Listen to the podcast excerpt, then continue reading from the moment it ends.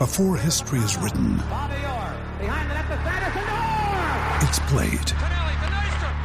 Before it's frozen in time, it's fought one shift at a time. Before it's etched in silver, it's carved in ice. What happens next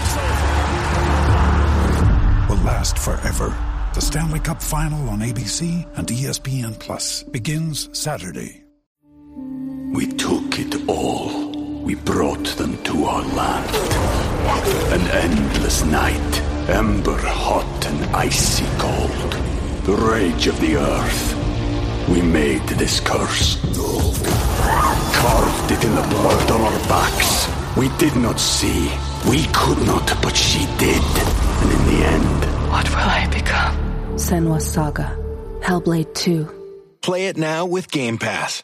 Now's the time to save 30% on wedding jewelry, only on BlueNile.com. Make sure your wedding ring is the one with your pick of diamond and lab grown diamond bands, all hand finished and graded for excellence. Or surprise her with something blue she'll love for life, like a stunning pair of sapphire earrings. Blue Nile's jewelry experts are available 24 7 to help, from fit questions to style advice. Right now, get up to 30% off at BlueNile.com. BlueNile.com.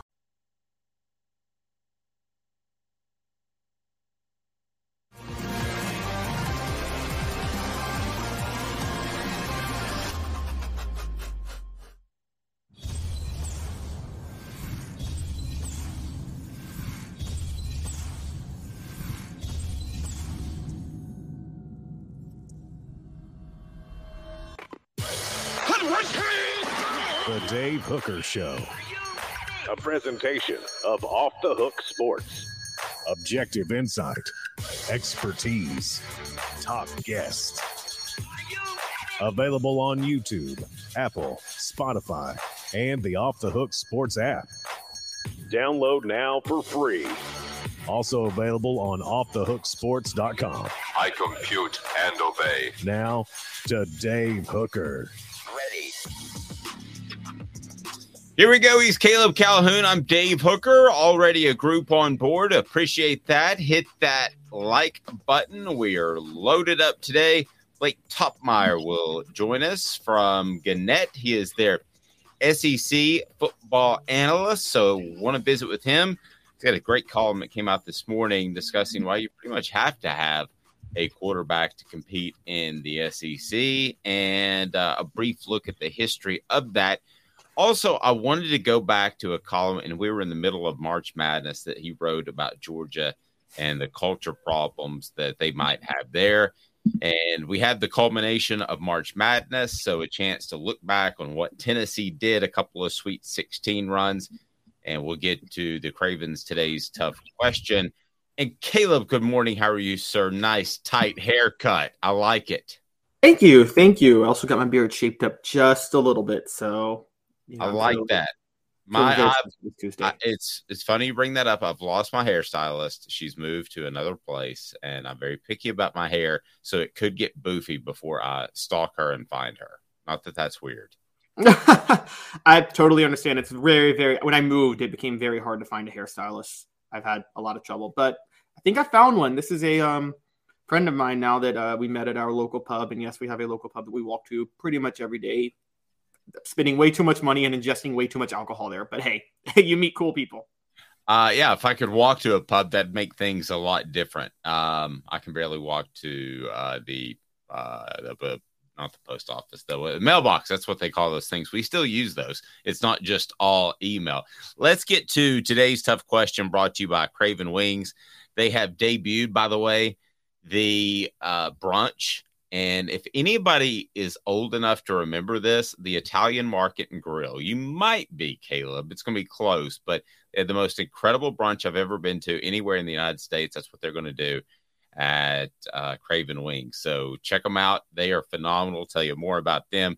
Just tell you it's the best wings in Knoxville. I'm proud to be associated with them. But today's tough question I already put up on Twitter. I have no idea. In our five o'clock production meeting, I told Caleb, don't give me the answer to this, or I'm going to make you eat 10 Grim Reaper wings, but we didn't have to go that far. Today's tough question brought to you by Craven Wings is now.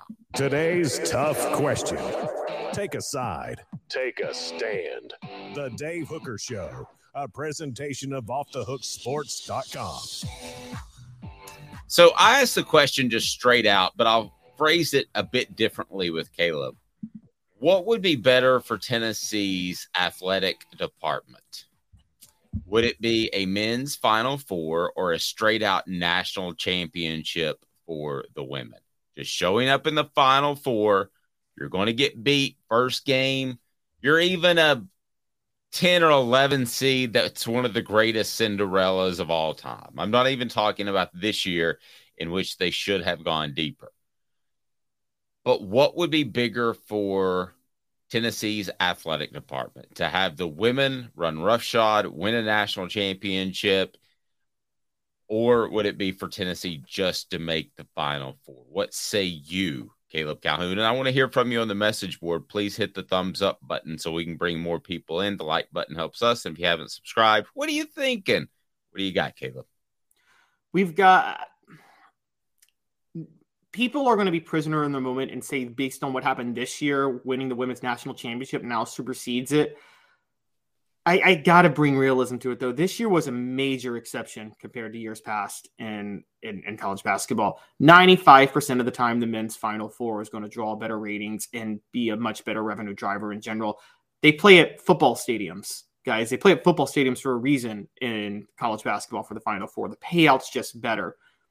So you have to say Final Four, in particular because the women already have eight national championships. I just I I I know this year was a little bit unique, but I thought that look, we we we see the evidence now.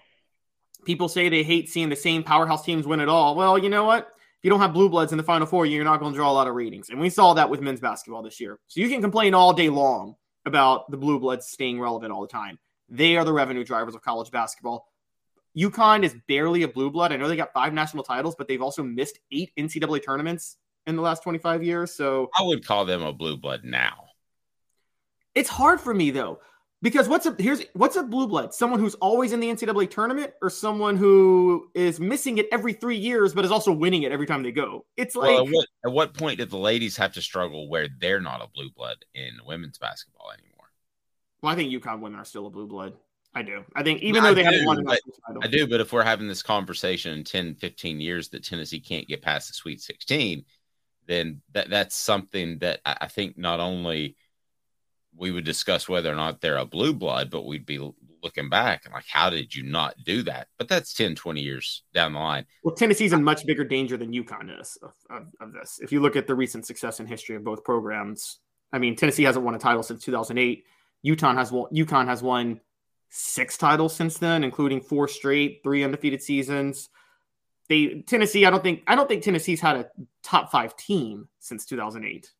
Okay, so let me hear from the message board. Cravens today's tough question is what would you rather do? Would you rather have the men go to the final four or would you rather have the women win an outright national championship? So, this is what we have so far on the Twitter, which Elon Musk may take away from us one day, but we shall see.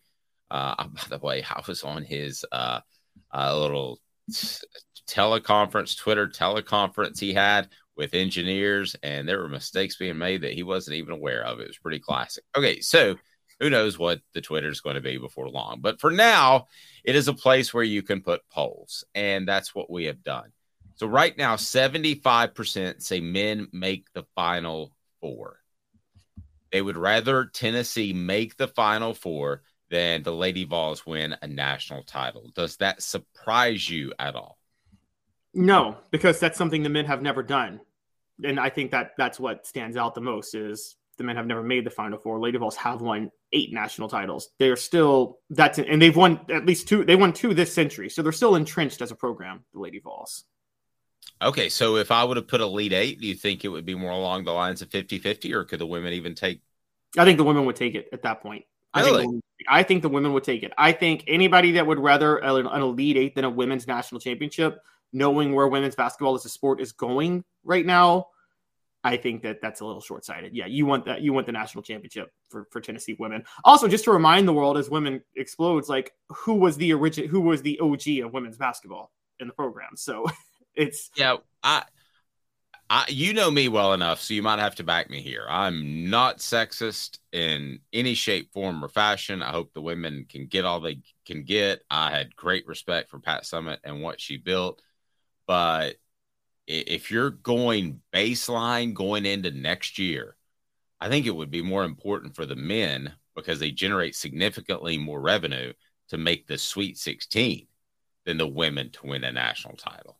I know titles are great to have and banners are awesome, but at the end of the day, just for the financial foundation of the athletic department, year in and year out, this is how crazy I am. You don't even have to talk Elite Eight with me. I'd say men make the Sweet 16 every year and let the chips fall where they may with the women. That sounds sacrilegious when you talk about Tennessee, don't is isn't it? Sounds awful. Yeah, and I I I think that's a little different though, Dave, with where the game is going. I mean, did you see the ratings of women's games Drew the other night? I wanted to bring this up to you as a matter of fact. So did you did I share this with you that now, part of this is because they're on ESPN and they're being promoted by ESPN. So they got as much coverage on an average sports center as the men's tournament. Uh, okay, so here are the numbers that I was told. Uh, the highest rated uh, NBA game on ESPN in this past year was about a 2.8 million. And the NBA is huge, might not be huge in East Tennessee, but it's huge nationwide. It's probably second, I would say, to the NFL. You could argue third to college football. Then after that, on ESPN. Now, this was a tournament game, but at one point uh, there was a 2.4 million rating for the women. Just games on ESPN. The highest regular season men's rating was 2.2. So, am I comparing apples and pears or oranges a little bit because that was a regular season game versus a postseason game? Yes. But for the first time in my lifetime, they're pretty close to being on the same plane of existence, Caleb. I'm willing to bet you when the numbers come out that the women's national championship game had more viewers than the men's national championship game. I'm willing to bet you that. Wow. I'm really? willing to say that. Yes. I think they might. The women's national championship had more viewers than any Stanley Cup game since 1973. I saw that too. And a lot of it's Caitlin Clark, who's fantastic to watch. You haven't seen her. Well, then dump more money into the women's program at Tennessee. Do what you got to do. Then well, Kellie also, Harper's. Well, then, let me just say this: then Kellie Harper's not good enough because if you have all the support and you're not getting to the Final Four on a regular basis as a women's basketball coach, you're losing a lot of publicity, and it's there for the taking. Not as easy as when it was just Pat and Geno, but it is there for the taking. There's no reason Tennessee can't be in the Final Four on the women's side each and every year. Yeah, uh, dump more money, and also Tennessee needs to move past. This is a huge problem with any blue blood in any sport. They are oftentimes older programs believe in a certain philosophy that may go by the wayside. I don't mean just in, on the court basketball. Tennessee treats the women's game in a very kind of classy way. Like, you know, you go to Tennessee Lady Vols game and they clap for the other team in the starting lineup. That's like kind yes. of a tradition. Mm-hmm. Guys, stop that now. I mean, now. I mean, yesterday what's making the women's game so exciting was Caitlin Clark was talking so much trash, and then Angel Reese talks trash back to her, and there's so much disrespect. That's what makes the game fun. That's how the NBA exploded in the first place. It wasn't just Bird and Magic the rivalry. It was that Larry Bird was the best trash talker in basketball at that time, and it made it made it much more intense. Tennessee is going to have to get with the times. Nobody wants the whole like win with class and dignity and yada yada yada. No, you gotta have you gotta add a little flair into the game now, and other schools are doing that. And if Tennessee is still stuck in the whole, I mean, if, if they're stuck in that '90s method of you know we're young ladies and we conduct ourselves in a certain way, nobody wants to see that. They want to see the same thing they see with the men's side. They want to see some trash talking, a little bit of chipping, a little bit of fighting, maybe. That's what they want to see, and that's what's going to make it fun. And it starts Tennessee fans with do what you do with the men in college basketball during women's basketball games when the other team uh, starting lineup is introduced, shout sucks when every player comes when every player's name is mentioned. Start doing that now. yeah, um I like a little bit of the classiness. If you're way better, it's kind of rubbing your nose in it. But when you're kind of on the equal playing field, then yes, maybe you need to do something else. I still go back to the Florida game on the men's side where they they held the picture up of the young lady that was in uh, the Playboy magazine. That's the best trash talking that I've ever seen in my life. I don't know if it who was that again? Was it Matt it was Miller? Matt Walsh was his name. Matt yeah. Walsh. Matt Walsh. Okay. Uh, so to to this question, and it's brought to you by our friends at Craft Treats. Uh, as you mentioned, the women's uh, ratings are just shattering records. What role did Tennessee history play in building up the sport to where it is now? Also, John saying the women's game was at 3:30 on Sunday, and we had John mentioning that the game was at 9:20 last night. Amen to that. Uh, I actually, if if I ever were to work in or accept some sort of job in the Central Time Zone, the the simple fact that it's in the central time zone would have a major effect in my decision. Why can't these games start a little bit earlier? So I think that's a factor in the ratings as well. But is Tennessee responsible for this? I'd say about 75 or 80%.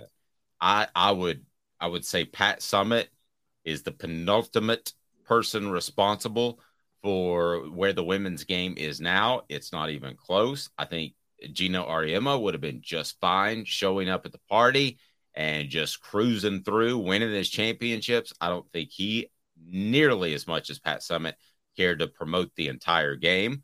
And Pat Summitt did. And that's why the game is where it's at, which makes it more difficult for Tennessee. But I don't believe Pat Summitt would have it any other way. I agree. She was fighting for this in the 80s. She was begging for TV exposure. And she probably had look, I don't know how real they are, but I do believe there were some tangible opportunities for her to become the first women woman to coach in the men's game. And I think she never would have taken that job because I think she had a she had a personal goal to build up the women's game. By the way, had she wanted to take that job, that would have been great too. I'm not knocking that. Either one is fine, but you have to give her a certain level of respect to say, I want to build this up rather than take a job somewhere else. And she is you can't you can't take that away from her. And Tennessee had some of the original, should we say, kind of, even though I say they're still a little square, they had some of the players that started to make the game cool. I mean, Chamique Holdsclaw was cool. Candace Parker is still cool. you know, she's all over ESPN or CBS and analyzing the men's tournament. I mean, they had the type of players that brought a certain level of swag to the game that the game really needed. And I think that helped it. I'll tell you the one reason I didn't want her to ever take a men's job. Go ahead and click that like button. New people on board. Blake Toppmeyer will join us shortly. And if you haven't subscribed, do so. The, the, the reason I didn't want Pat Summitt to ever take a men's job, and I felt really strong about this, I want to remind everybody crafttreats.com. Use the promo code off the hook, promo code off the hook, get 20% off the chill pills with CBD in them that will help with your pet's digestive issues, also arthritis or anxiety issues, and they've got non CBD as well. Use the promo code off the hook. That's off the hook for 20% off. I thought it would open the door for it to be a circus. I thought that Pat Summitt, the way she handles herself, probably would have been just fine and it wouldn't have turned into a circus. But I thought there was at least the possibility that it could be some sort of circus for whatever woman took a man's job first in, in men's in men's basketball. I just thought there was the opportunity for that to happen. And already before she got sick, before she won her fifth national title, her legacy was so tied to women's basketball and was so special in a lot of different ways of being selfless to the game, to the sport, I didn't want to see that door even cracked open that you could say, yeah, no wonder they got beat. Uh, you know, it's a women's coach for the men's team. Yeah, I just didn't even want that to be a possibility. Oh, I agree. That's my thoughts on always, you know, if somebody's working out in something and you have them try something else with your program, you don't want to see their legacy have to be tainted at all. Tennessee should know this firsthand, by the way. It's the same concept with, I don't know how you feel about this, Dave, but I never like seeing beloved players from a school become be hired to become that school's head coach because you run the massive risk of them hurting their legacy. I mean, Scott Johnny Frost. Majors is the prime example. Yeah, yeah. Scott Frost. Scott Frost, yeah. Scott Frost, a big one. Larry Finch at Memphis. Penny Hardaway might have the same thing happen to him at Memphis, and it's like you're running a really big risk of like, okay, yeah, you're below. I mean, it happened to Holly Warlick. You know, it was really hard, I'm sure, to have to fire Holly Warlick. She was Pat Summitt's right hand woman for all of those national championships. She was the first All American guard to play for Tennessee, but you had to fire her. You just had to.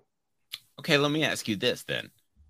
Would Pat Summitt, in a vacuum, not all the negative media publicity that she would have gotten, would she have had success coaching the men? And by success, I'm saying at least at least a Tom Izzo level where you're knocking on the door each and every year. Now, Izzo does have one championship, but I'm I'm not. I'm, let's take away the championship. You're just knocking on the door. You're a realistic team to win a championship because that's success at the men's level. Like a little bit more than Rick Barnes, a little bit less than Tom Izzo. Would she have been in that level? I think she would. I think she would have. I think largely she would have because there's such a pool in college basketball of talent that yes, there would have been a lot of elite players that don't want to go play for a woman, but I think there would have been a few really elite players that are five stars that would have thought it really cool to go play for Pat Summitt. Honestly, I think she would have won. I've always said this too. I think she would have won over moms. She would have. And, in a lot of these households, I think the moms would have been like, "Yeah, we're going to do a little something different." And she's a proven coach. She's going to take care of, and, and whether she's male or female, she's going to take care of my son because she runs a strict program. I mean, I'll never forget you know, Candace Parker being up past curfew and they were playing in Chicago. She, Pat Summitt, for those that don't know, always had this promise that she would play where you were from. So uh, your your family and your friends could see you play in person without having to travel across the country. Well, she did that for Candace Parker, and Candace Parker was past curfew, and Candace Parker in her hometown game got suspended for half the game. I mean, Caleb, that's uh, that was pretty gutsy. But as a parent, that's exactly what I would want. Lay down the law. If they don't follow it, it's their fault. Yeah, and and look at Candace Parker now. It's like she she can't. She always thinks of Pat. She you could tell she thinks of Pat Summitt as a second mom almost because of how much love she has for Pat. And she would probably be the first to tell you that Pat was right to suspend her for that game. And I, I agree. I think that a lot of moms would want that. And a lot, there would be some players that would want it too nowadays. You know, if, if this was 2000, I debate that there was still, you know, still a little bit, uh, uh, maybe a lot of male players wouldn't want to do that in 2000. But nowadays, where it's kind of cool to like the women's game, I think that there would be a there would be a lot of interest in playing for Pat. And that's the thing. Women's college basketball is still driven more by recruiting than anything else. If you're looking at the teams that are winning it, there's not it's kind of where football was before the advent of the spread whereas you know this re- recruiting outside of the triple option at nebraska and the fun and gun at florida recruiting drove who was good in the 90s more than anything else and yep. women's basketball is still at that level pat Summitt won two national titles in 2007 and 2008 because she had candace parker that, it's just that simple and i think in the men's game though she would be able to recruit at that level and that's why i think she would do well because she would land not everybody, but you only need a couple of high profile transcendent five stars in every class to be have a good program, and she would have those. Blake Toppmeyer with Gannett. He is the SEC columnist. We'll visit with him. Is Georgia in trouble? And also, you have to have a great quarterback to truly compete in the SEC. He's got a column out on that today. Stay tuned. Two minutes with Caleb Calhoun. I'm Dave Hooker off the Hook Sports. I know you like the heat. You got to try my signature sauce 87. Dude, you know I love you and I love to try your wing sauce. But when it comes to wings, I need them really hot. I hit 105 on the radar gun. I need to be pretty spicy. Yeah, I know that, man. Look, if sauce 87 isn't enough for you, I guess you can try the Holy Moses or the Grim Reaper. Mmm, now we're talking. Take it from these Farragut admirals. When you're craving wings, it's got to be Craven Wings. Visit them online at cravenwings.com. With all that sun, sand, and salt water, the beach is a very relaxing place. Unless you wear contacts. Ow! Open your eyes to the best the beach has to offer with LASIK vision correction from Campbell Cunningham Laser Center. Ah. Hi, Mike Davis here with City Heating and Air, reminding you to always dare to compare. Our team provides quality local heating and air service, installation, and maintenance across East Tennessee. We use only the best equipment like American Standard heating and air conditioning for your residential, new construction, or commercial needs. Honesty, dependability, and customer satisfaction have been the cornerstones of our business since 1961. City Heat and Air. There's repair.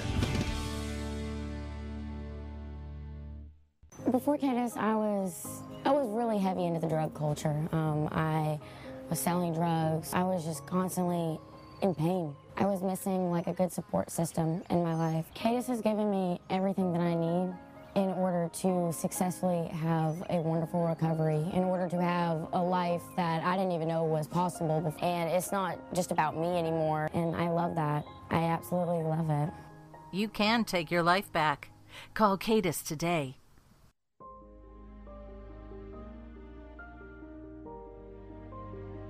Our family has been creating one of a kind pieces of jewelry in West Knoxville since 1986. Each piece is a combination of unique processes that bring your idea to life. Every day in our shop, a truly special item with a story all its own is being manufactured in our facility, bringing the history and family sentiment into a whole new generation of life. We are grateful that you chose us to be Knoxville's best jeweler, a title that we value and respect.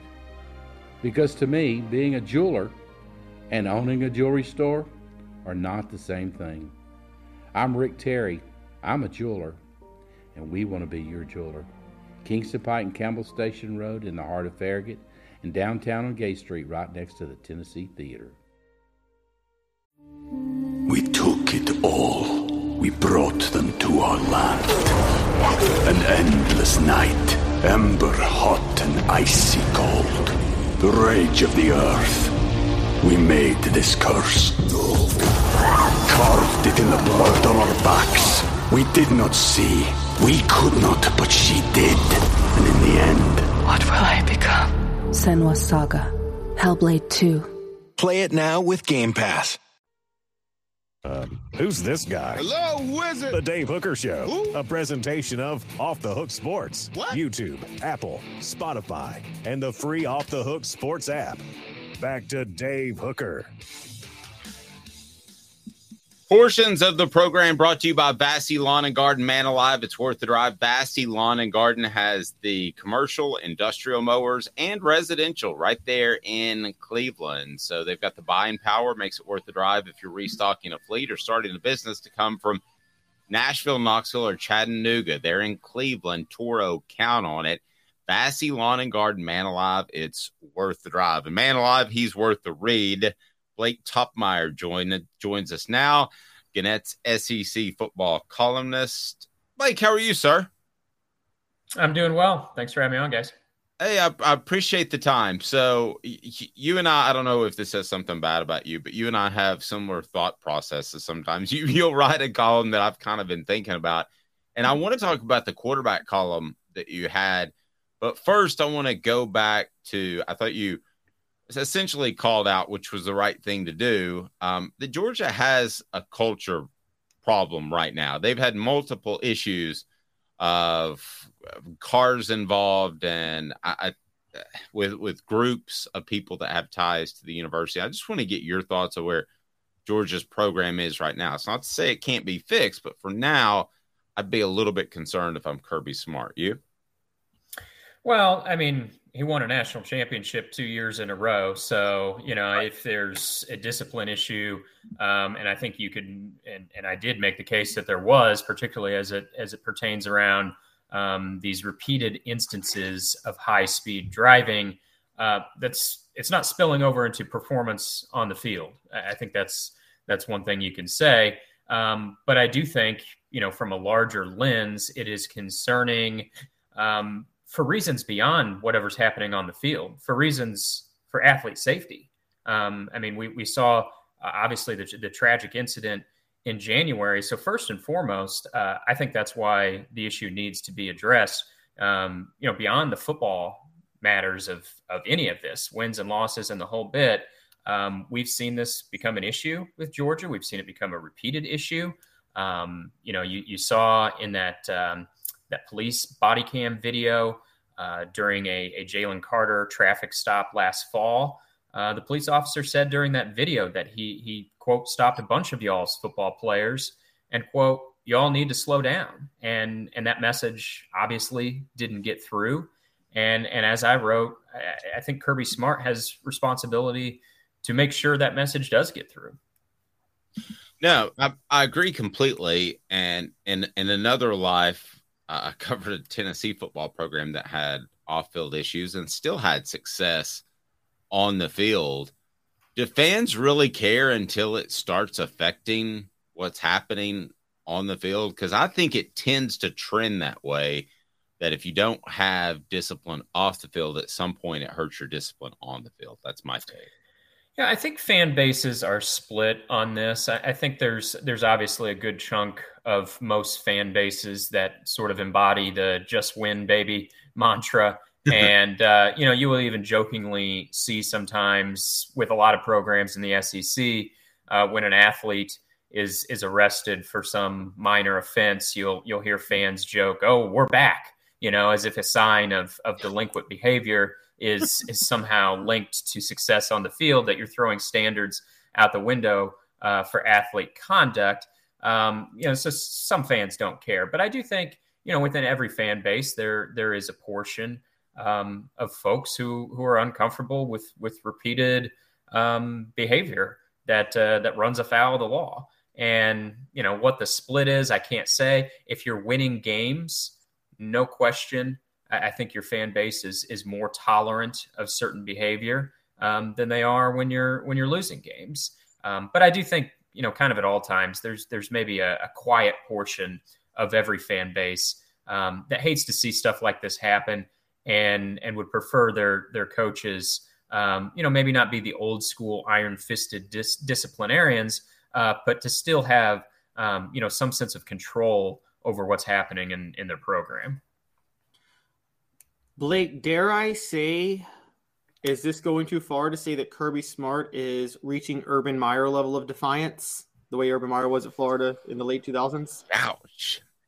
I think that's probably a stretch at, at this point. Um, yeah, I think I think that's probably going too far.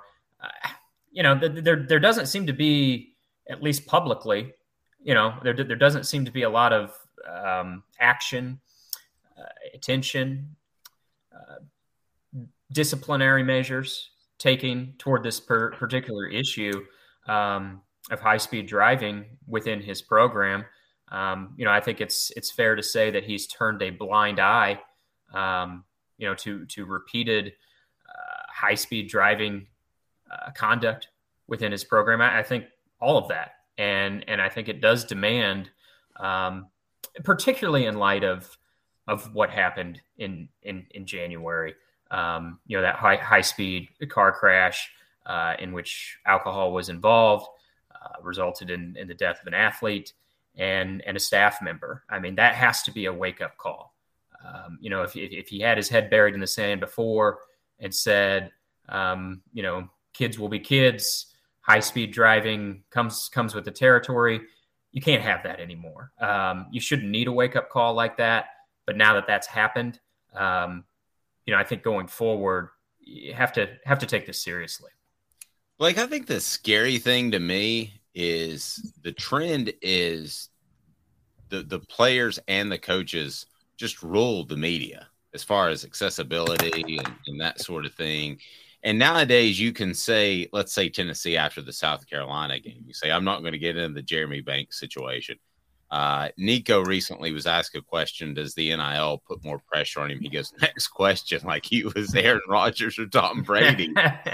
and there just seems to be, and I, I get that with football to some extent, but there seems to be nowadays this standoffishness, even more than I was your guy's age, that says I can just tell you to step off and I don't have to answer your questions. And that to me is scary when you don't have to answer to the media when serious issues like this are going on. Kirby Smart should have to say something a little more concrete. Sorry, I rambled on a little bit there. Well, yeah, and I, I think it's it's on the media to to hold uh, power to account for for sure. Uh, I would agree with you that over time, uh, a lot of columnists have lost their punch for whatever reason. Uh, I think access could be part of it. Um, you know, I think some of it is is just sort of the, the way of the industry. We have fewer vo- voices, um, you know, at a, at our our papers of record anymore than we used to, And I think sometimes we wind up with storytellers in those columnist positions uh, when you what you really need is opinion voices in those columnist positions. If if you're a columnist and you don't have opinions, uh, I would argue you're not doing your job. Um, now, some people don't see it that way, and, and I think that's kind of the the evolution of, of the position. But uh, yeah, I think you're right that uh, that some of it does trace back to the shrinking access um, and, and, the threat of of peeling back that even further if if uh, you dare you know uh, hold someone to account or, or, take a heavy hand on someone. the way I look at that is, you know, I got I don't know. Do we still count column inches anymore? Seems like anymore it's more on word counts. But let's say I got I got 20 column inches uh, four days a week and and and seven times uh, a week during the season. Uh, you can give me access uh, or you can not give me access, but I still have those column inches to fill one one way or the other, and I still have opinions to air. Uh, Blake, how much of Georgia's, I guess, lack of discipline is a how much of this is an administrative reaction to the Mark Richt years, where they spent 20, not 20, but 15 years with Mark Richt, believing they could win a national title with integrity, and they had more integrity than any program in the SEC during that time, bar none and it didn't work out. So how much of this was the administration just throwing their hands up and being like, you know what, forget it. We're just going to not care at all anymore because we're tired of not winning national titles. I think a lot of schools have that mentality. I, I don't think this is a, a Georgia situation in particular. The high speed driving seems to be rooted at Georgia, but I think this evolution um, it, it really is is rampant across the SEC.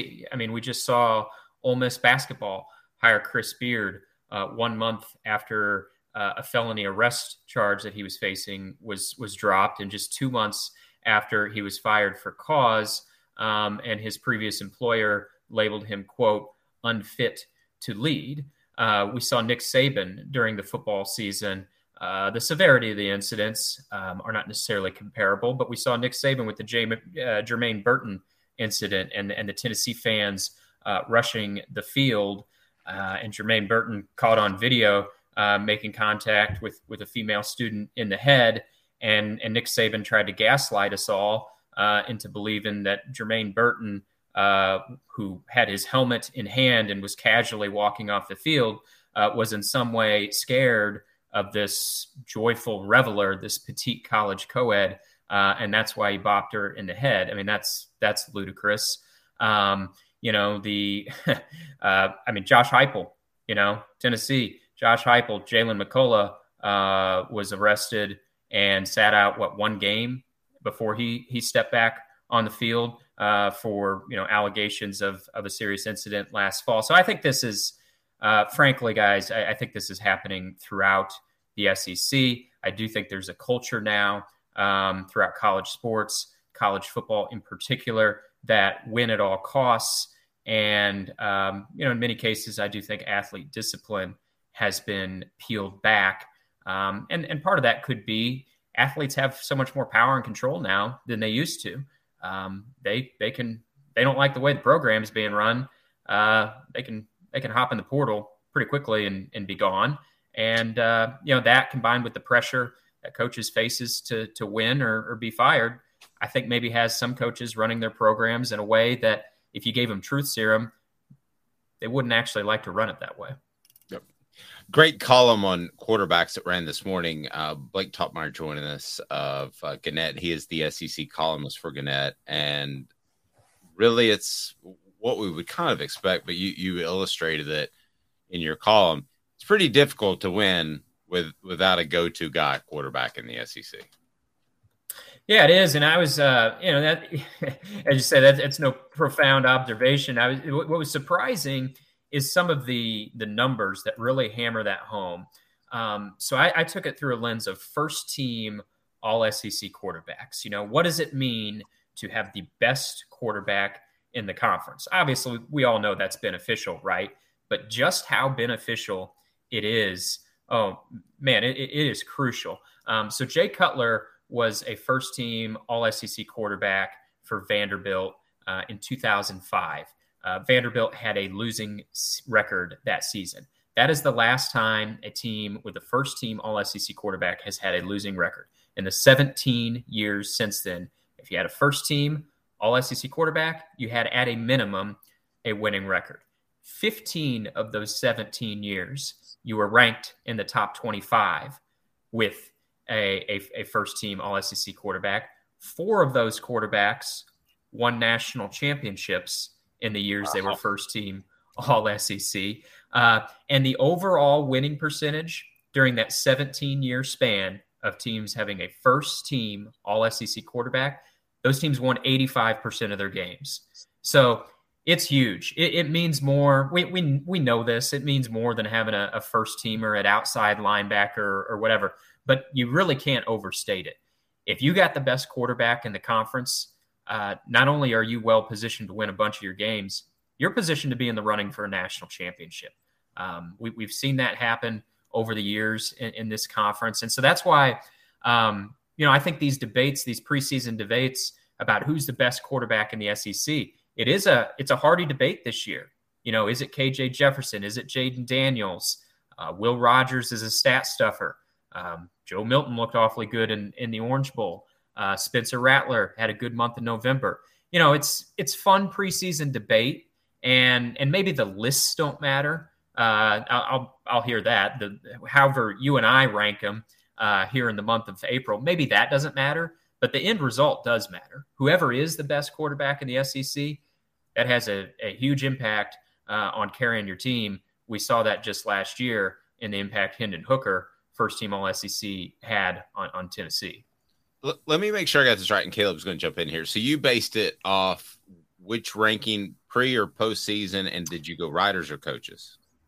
Postseason and and writers plus coach. Actually, um, there's not been a lot there's not been much dispute in in the first teamers between writers and coaches it's it's actually kind of weird i thought there would be more dispute um, but it seems to be in, in most of these years uh, it was pretty pretty unanimous across the board whether writers or coaches who the best quarterback in the league was but yes i looked at postseason uh, um, uh, awards versus team performance that's not a surprise right your quarterback has a great season uh, your team probably wins a lot of games but again just how 85%. Um, you know, you can be a stat stuffer quarterback um, and and and be in the conversation for first team All SEC honors. But if you're ha- if you're playing at that level, at a first team All Conference level, your team's pretty dang good too. So, um, you know, I don't know who the answer to the debate is this this this year. I'd lean toward KJ Jefferson. I think from Arkansas. I think, like I said, there's five or six other guys that have a case for being in that debate. Uh, but whoever it winds up being, whoever winds up being the best quarterback in the league this year, uh, is going to have a huge impact on, on their team. Blake, uh, it's interesting you bring up this. You brought up Jay Cutler because that was 2005, and Tim Tebow obviously arrived in Florida in 2006. And there was Tim Tebow for four years, and then you had Auburn. Out of the goodness of his heart, Cam Newton just committed to Auburn, and there was no money involved whatsoever. But um, he went there for free and won a national championship. Would you say those two was really when it started to change, or was there a moment to you where it just it kind of flipped and it like and the quarterback play became so much more important in the SEC? I think that was probably the yeah. I think I think you identified a good onset there. Um, I, I, think what has maybe changed even from then, though, you know, as you think about Tim Tebow, uh, we all know what made him such a, a special player was the the dual threat capability that he had. And it was like having a, you know, a, a fullback or a tight end in the backfield. And oh, by the way, he threw a pretty good deep ball too, right? He, he could sling it uh, pretty well, particularly at, at this level. I think the the passing games though continue to evolve, and the teams that we see win in this conference, uh, slinging it across the yard, has has changed even since the Tebow days. I mean, you look at what Joe Burrow did in 2019 with LSU throwing for 5,600 yards and, and 60, 60 touchdowns that year. I mean, that is that is even new for, for the SEC as as compared to the Tebow and, and the Cam Newton uh, days. And then you look at um, you know the way Alabama has has evolved the last couple years. Uh, you know, with their their run of good quarterbacks with with Tua and Mac Jones and and Bryce Young and the a- evolution of Alabama going from winning with bully ball to winning, um, you know, with with much more of a, a passer friendly and a passer reliant offense. I would say. Uh, now we've certainly gotten hints uh, that that Alabama is going to pivot back to sort of maybe the the old school ways or something resembling that more closely.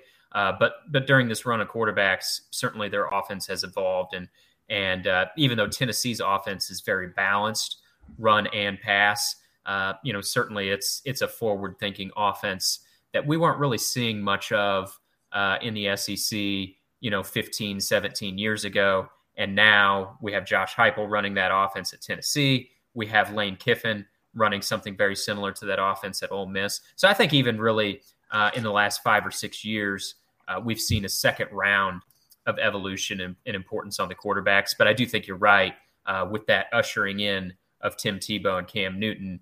The quarterbacks took on even more importance at that time. Um, but now it, it's changed once again, I think, in this conference. It's a great piece, uh, Blake. Keep up the awesome work. How do people follow you on the uh, the Twitter before Elon Musk destroys it?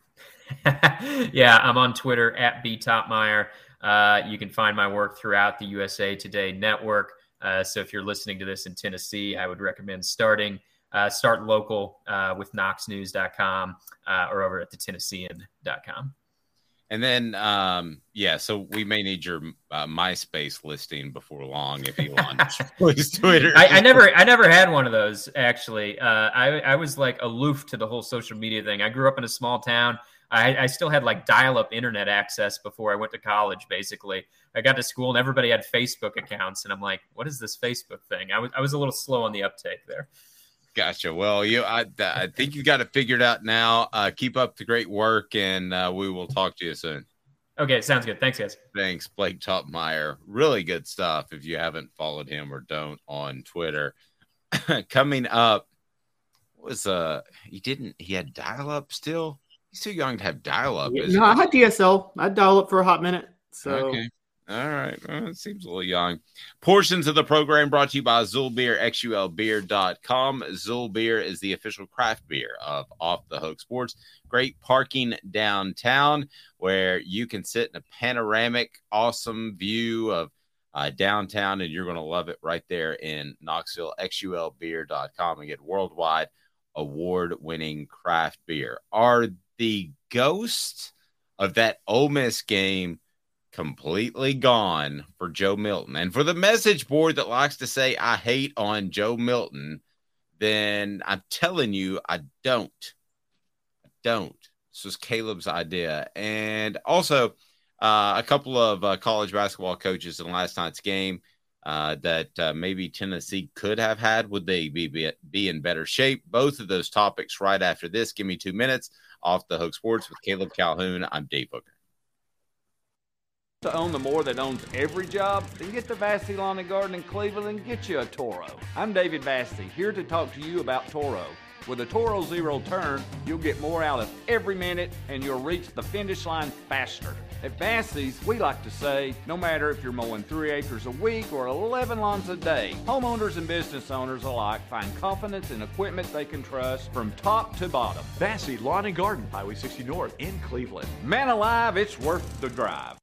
Hi, Mike Davis here with City Heating and Air, reminding you to always dare to compare. Our team provides quality local heating and air service, installation, and maintenance across East Tennessee. We use only the best equipment like American Standard heating and air conditioning for your residential, new construction, or commercial needs. Honesty, dependability, and customer satisfaction have been the cornerstones of our business since 1961. City Heat and Air. Dare to compare.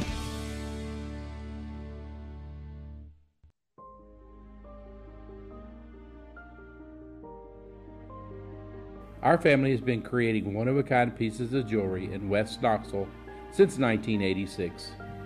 Each piece is a combination of unique processes that bring your idea to life.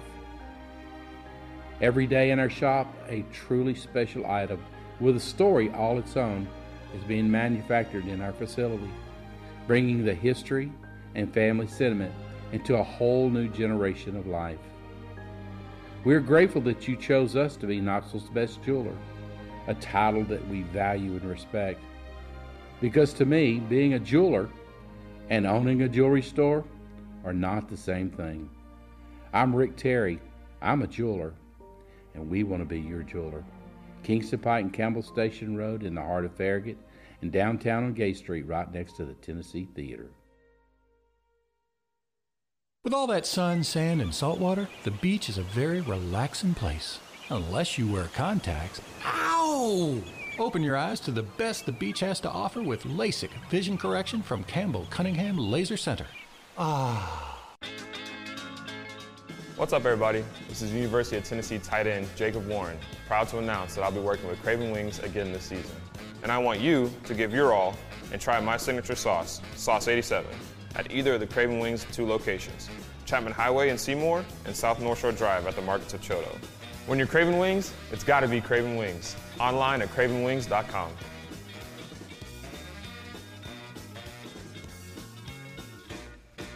It is Ryan here, and I have a question for you. What do you do when you win?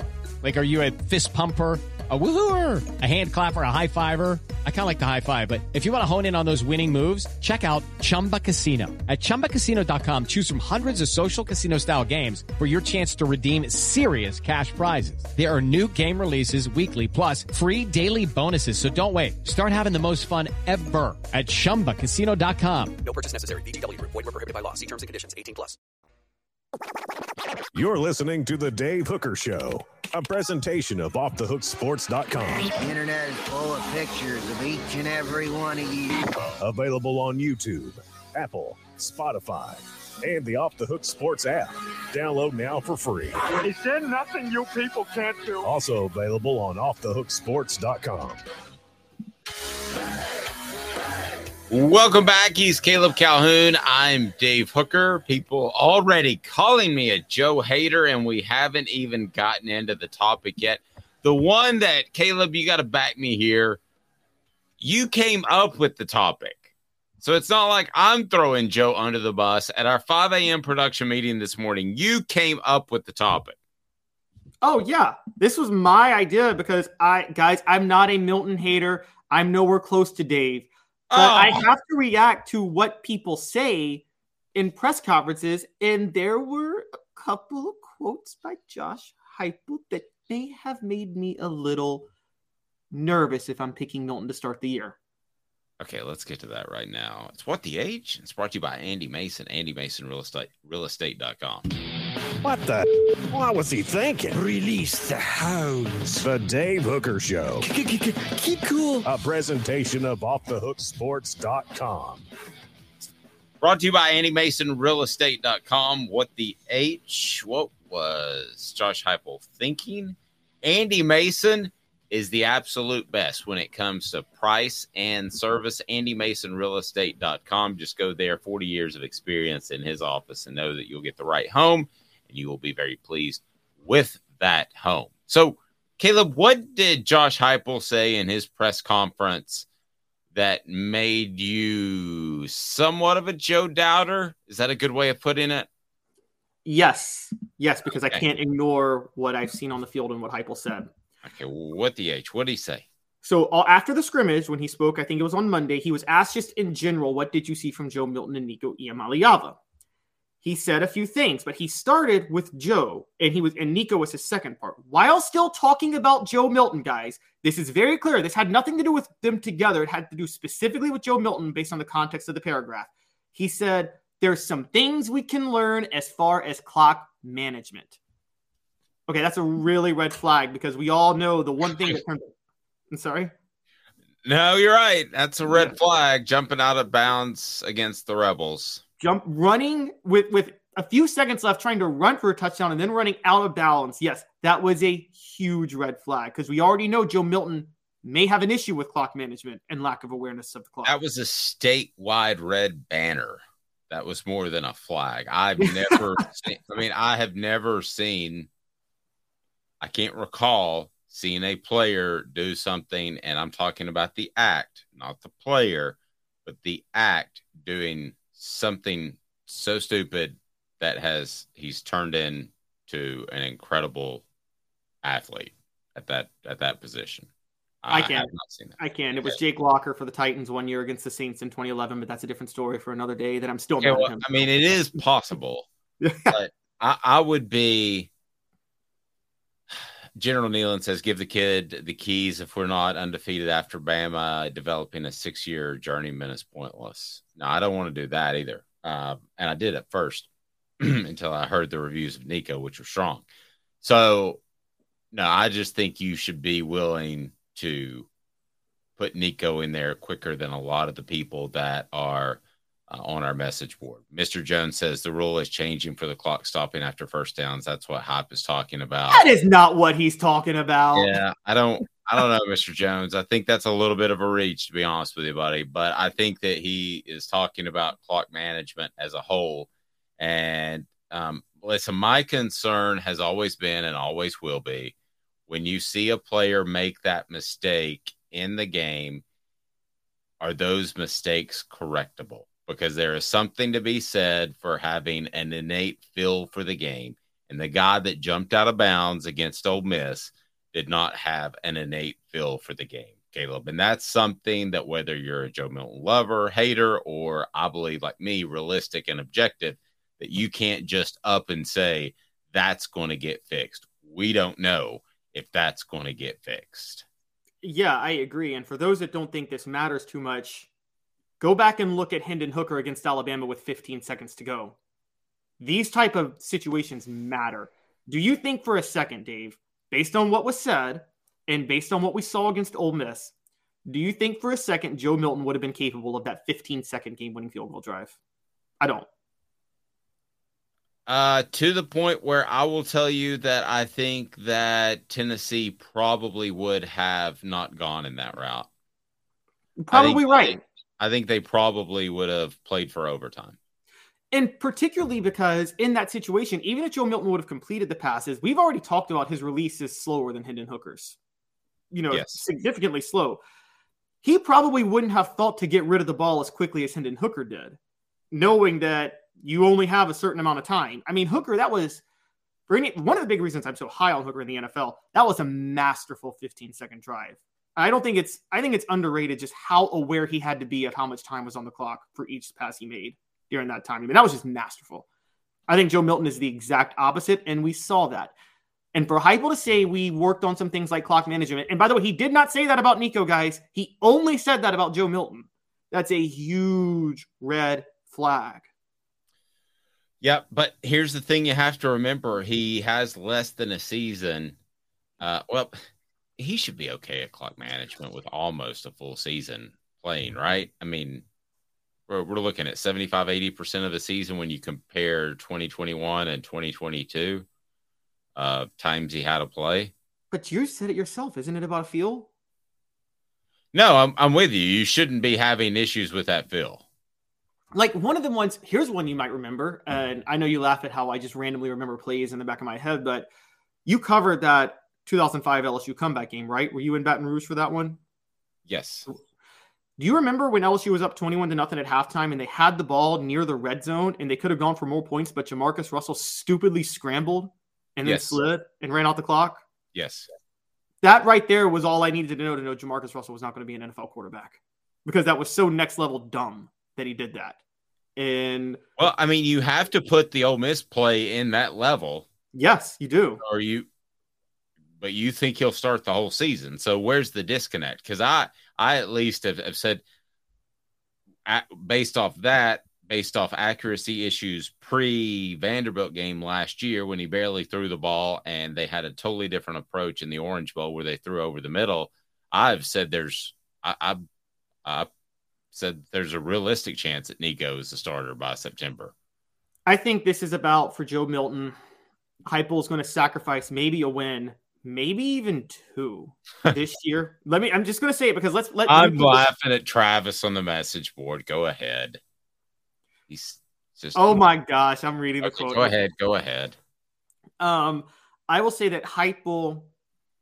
I think Joe Milton is such a leader and respected within the locker room. I think that given the fact that I don't think Tennessee has a college football playoff caliber team this year, even if they snuck in because of their schedule, they get destroyed by whoever they played, unless it was TCU. But if they played like they're not ready for the Ohio States or the Georgias just yet, they're just not.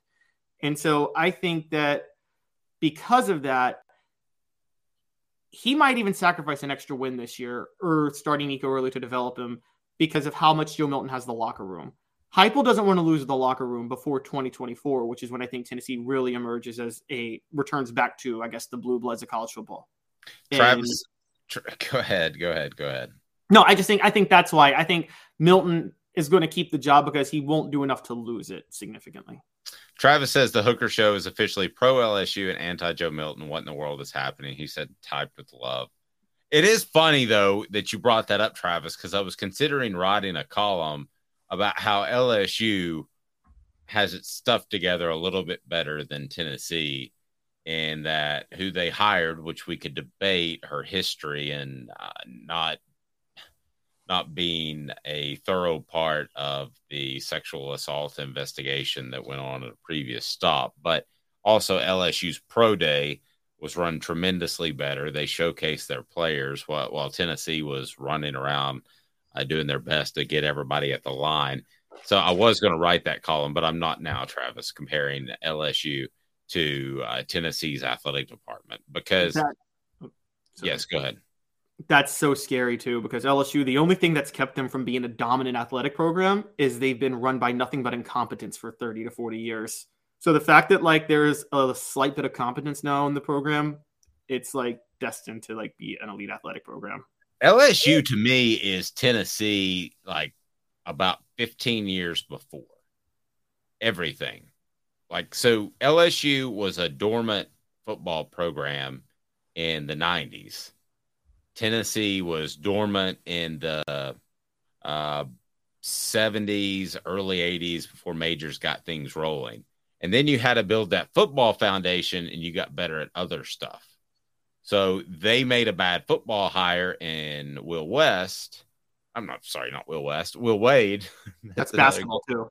Yeah, but the, uh, uh, sorry, they made a bad football hire as as they're coming along. They made a, made a bad basketball hire. The football program is doing well, so they feel like they should make better hires across the board.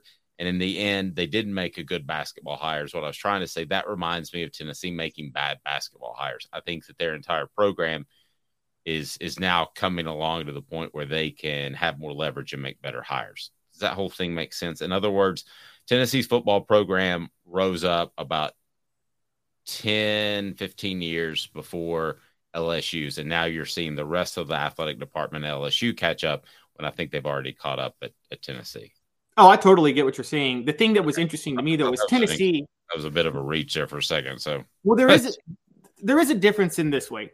Tennessee you do have to work at it to stay elite at Tennessee because you know you do have to think ahead of the curve. You've talked about it in the 80s. Majors and Dickey were the first to say, let's schedule games in New Jersey and Boston and LA and whatever for national TV. Tennessee always had to think a little bit ahead of the curve on these things to make sure they stayed relevant. LSU's the reverse. In football, you have to work at it to not be successful in football at LSU. It's again, I, I, I talk about it all the time. It's the easiest job proof in the pudding. Les Miles and Ed Orgeron won national championships. There's a reason Nick Saban stayed there, even though he didn't really like Louisiana. I, I, I, completely agree. Um, and I think now that I think with the Will Wade hire and now with the Kim Mulkey hire, you're seeing what Tennessee had to do in the men's basketball side. They had to they had to hire some guys, in particular Bruce Pearl, with a little bit of a questionable background because he you know, was involved in recording coaches that were supposedly recruiting players. So I think you're seeing that. I think uh, to be able to hire Rick Barnes, a proven coach with much less baggage, was a great sign for Tennessee. And I think you'll see LSU get to that point. But when I saw their pro day and the way it was showcased in Tennessee's pro day, I just thought that uh, LSU was a bit ahead of Tennessee in the way they packaged some things. Portions of the program brought to you by Campbell Cunningham, Taylor, and Hahn. Campbell Cunningham, Taylor, and Hahn. Look at me. No contacts. How about that? No glasses. How about that?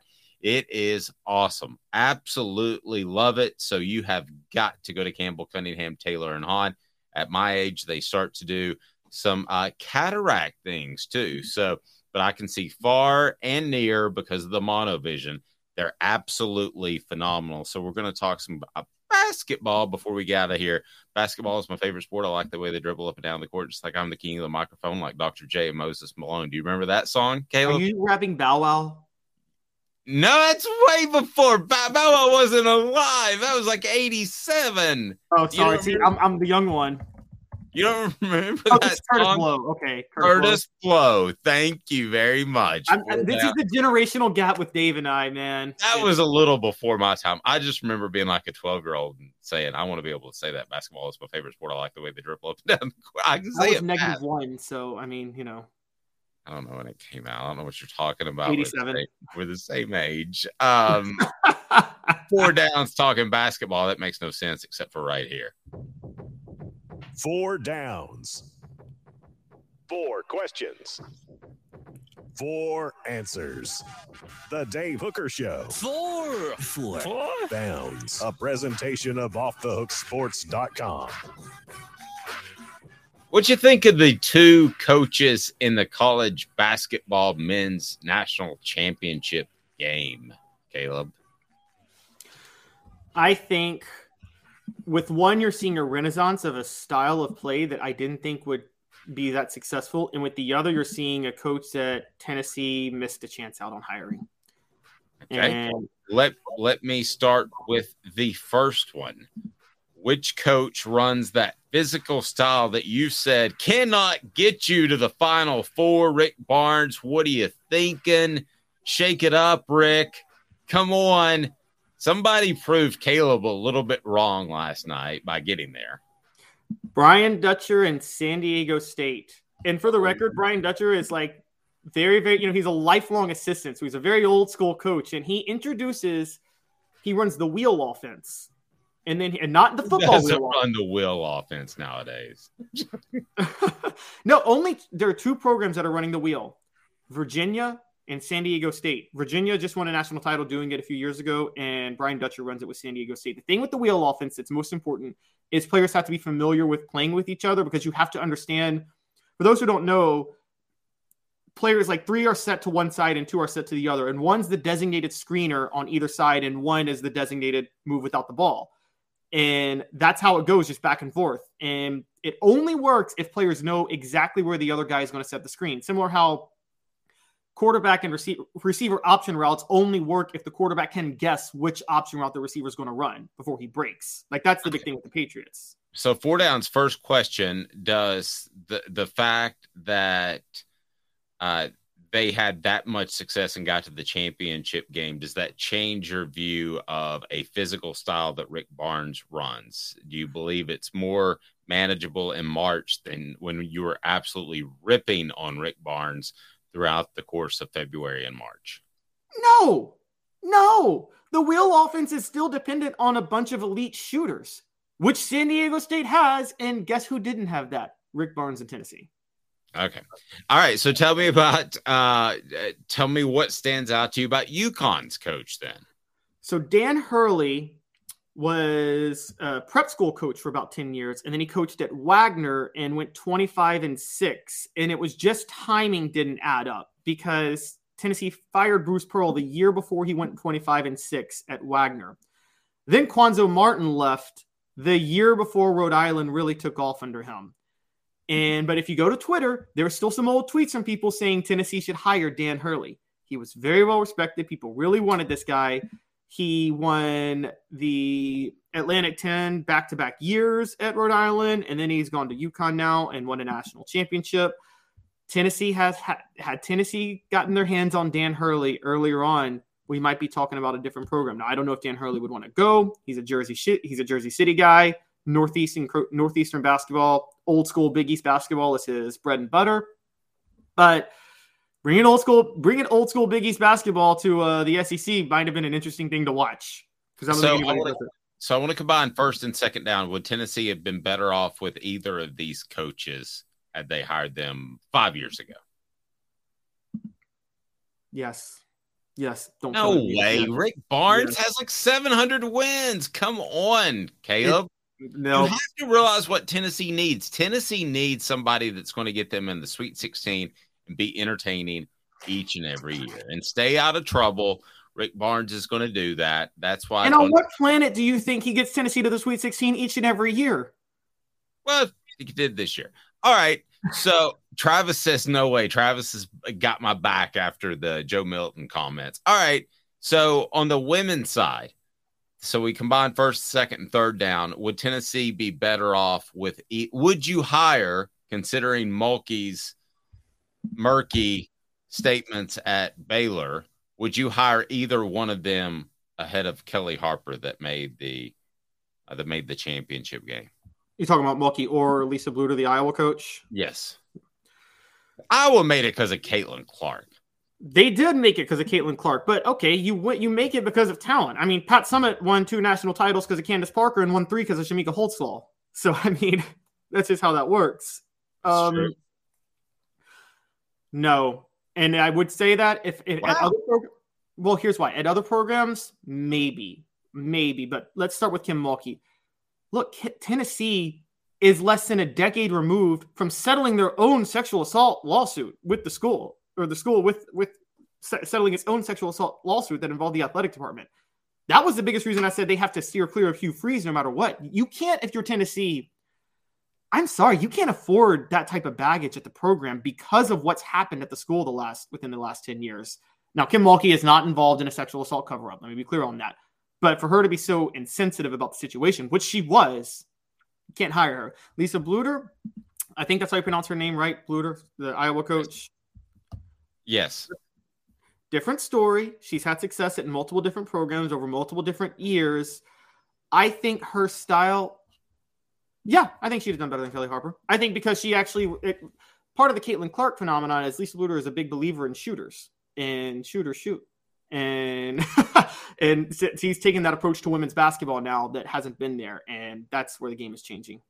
David said, um, it must be awesome to be Caleb. How else can you be wrong, absolutely wrong, and still claim you're right? because I'm right. Because I'm right, bro. Oh, I'm right. I love you, David. Smoky Mountain Red says Mulkey uh, looks like your high school friend's drunk mom that wants to act cool, but in the end gets on everybody's nerves. I'm afraid I'm yes. that, I'm afraid I'm that sober dad who wants to hang out with my kids and their friends. And okay, here's here's something that sticks out about Kim Mulkey to me, and this kind of stands out in a certain way. You can feel however you want to feel about the Brittney Griner situation in Russia. You can feel however you want to feel, but the fact that Mulkey, who was Brittney Griner's coach in college, refused to speak one word in support of her ever, was really telling to me. I feel like you should speak one word. And Nick Saban spoke a word in support of Henry Ruggs, who's going to prison for probably 20 years. Like acknowledging Henry Ruggs did something wrong, but at least spoke out and was like, you know, it, this is tough for everybody. We're thinking of everybody's families. And you should speak out for a player who played for you, who did a lot for you. I, I just feel that way about Kim Mulkey. Okay. But what if what if Brittney Griner said for years that she didn't like America and she had problems with America, and then she's in a Russian prison, and it kind of seems apropos. I get the feelings on all of that. But a, no, but on a personal level, on a personal level, I'm sure Jim Harbaugh disagrees with Colin Kaepernick on a lot of things because we know where they both lean politically. Guess what? Jim Harbaugh still has a relationship with Colin Kaepernick, and that wasn't even his college player. I think you should have relationships one on one that transcend how you may feel about something politically on either side. And that's what kind of bothered me. She should have at least spoken out like this was one of my former players who I had a deep connection with. And so that's see my take on that was that's an American. We go get her no matter what, and we make sure she's back. And I know she had there's a CIA spy that she's trying to get back, and we try to get him back, and we do everything we can to get our Americans back. But uh, the fact that she had spoken out against America previously did not particularly rub me the right way, and don't expect somebody just to go out of their way to, to come get you if you've ripped them. No, I, I, I feel you on that, but I also feel like as a coach, you shouldn't throw a player to the wolves because you may disagree with something they said. No, that's fair. I, I mean, I get that. I get I get back in your guy. Uh, it's been a great show. A lot of fun with um, and Blake Toppmeyer is really good. Uh, so certainly check that out. If you hadn't uh, hit the thumbs up button, go ahead and do that. So it'll bring more people into the show. If you haven't subscribed, what are you thinking? We have more developments in our Celebrate 98 that we'll announce before the end of the week. Fred White joins us each and every Friday, Josh Ward on Thursday. So we've got a lot going on. You have got to subscribe to the channel. If you don't, you're crazy. He's Caleb Calhoun. I'm Dave Hooker. This has been a presentation of Off the Hook Sports. I'm Victoria Cash. Thanks for calling the Lucky Land Hotline. If you feel like you do the same thing every day, press 1. If you're ready to have some serious fun for the chance to redeem some serious prizes, press 2. We heard you loud and clear. So go to LuckyLandSlots.com right now and play over 100 social casino style games for free. Get lucky today at LuckyLandSlots.com. Available to players in the U.S., excluding Washington and Michigan. No purchase necessary. VGW Group. Void prohibited by law. 18 plus. Terms and conditions apply. Hey guys, it is Ryan. I'm not sure if you know this about me, but I'm a bit of a fun fanatic when I can. I like to work, but I like fun too. It's a thing. And now the truth is out there. I can tell you about my favorite place to have fun. Chumba Casino. They have hundreds of social casino style games to choose from with new games released each week. You can play for free anytime, anywhere and each day brings a new chance to collect daily bonuses. So join me in the fun. Sign up now at ChumbaCasino.com. No purchase necessary. Group. Void where prohibited by law. See terms and conditions. 18 plus.